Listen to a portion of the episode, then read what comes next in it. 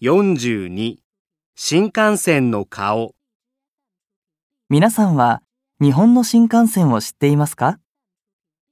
時速300キロぐらいのスピードで日本全国を走り回っています。新幹線が初めて走ったのは1964年で東京と大阪の間を走りました。その時の一番前の車両の顔はかなり丸顔でした。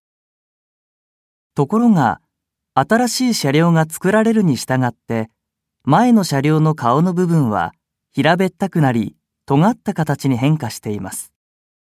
その理由は何でしょうか？スピードをもっと上げるためでしょうか？もちろん、それも理由の一つです。でも、もっと大事な理由があるんです。それは、走る時の騒音を小さくするためです。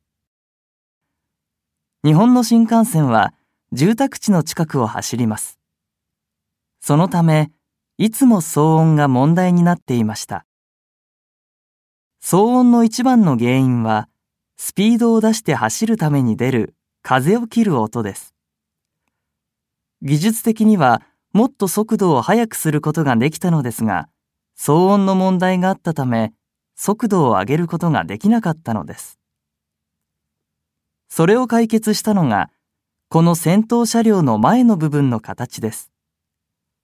平べったくなったり、鳥のくちばしのように尖った形になりました。